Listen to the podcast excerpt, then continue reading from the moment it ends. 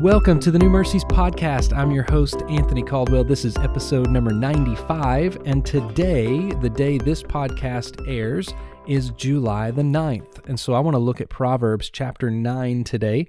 I want to look at just one short verse within this proverb. It's verse number 12.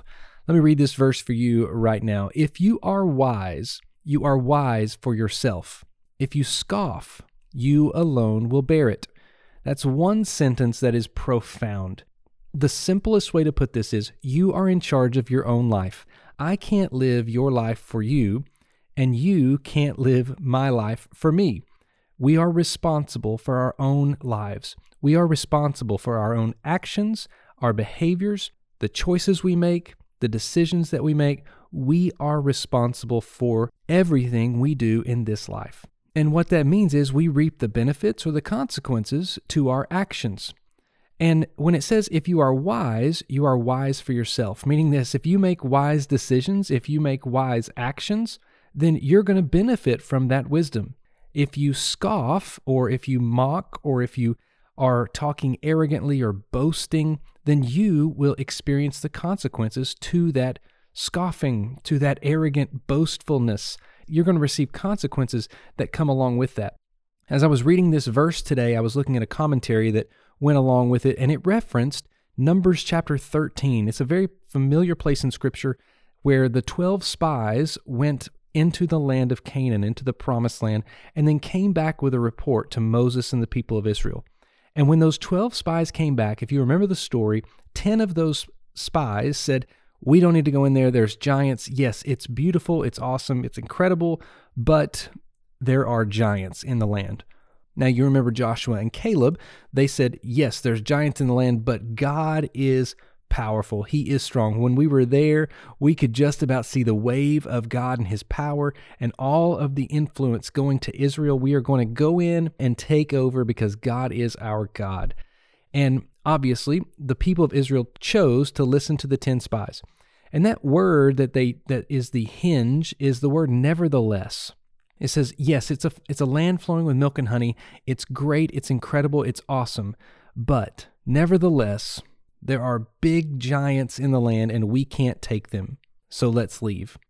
You know, that nevertheless seems to be where this verse sits.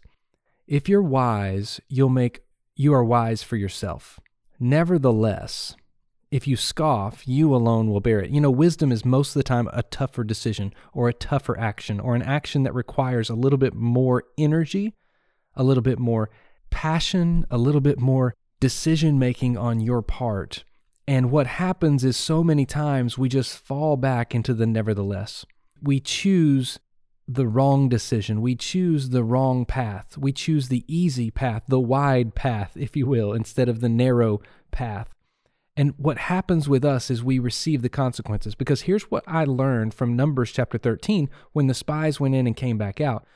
All of that generation died out and didn't go into the promised land except for who? Joshua and Caleb. They were able to go and see the promised land. Do you know why? Because if you're wise, you're wise for yourself you will reap the benefits of your wisdom. If you scoff, you will bear it. You alone will bear it. Joshua and Caleb, yes, they had to roam in the desert, in the wilderness for 40 years. That had to be miserable. However, they got to go into the promised land. And it's brilliant when Caleb goes and takes his mountain.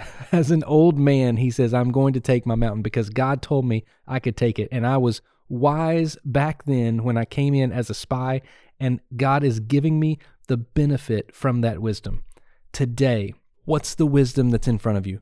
What's the wise decision to make? What's the wise move to make? And one of the things I think we all need in our life is a mentor or someone that we can say, hey, help me with this decision.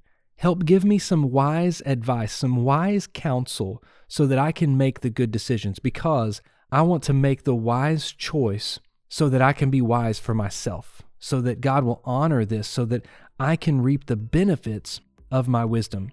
rather than falling into the nevertheless and seeing the giants and forgetting the God who gives us wisdom anyway, forgetting that He is truly in control.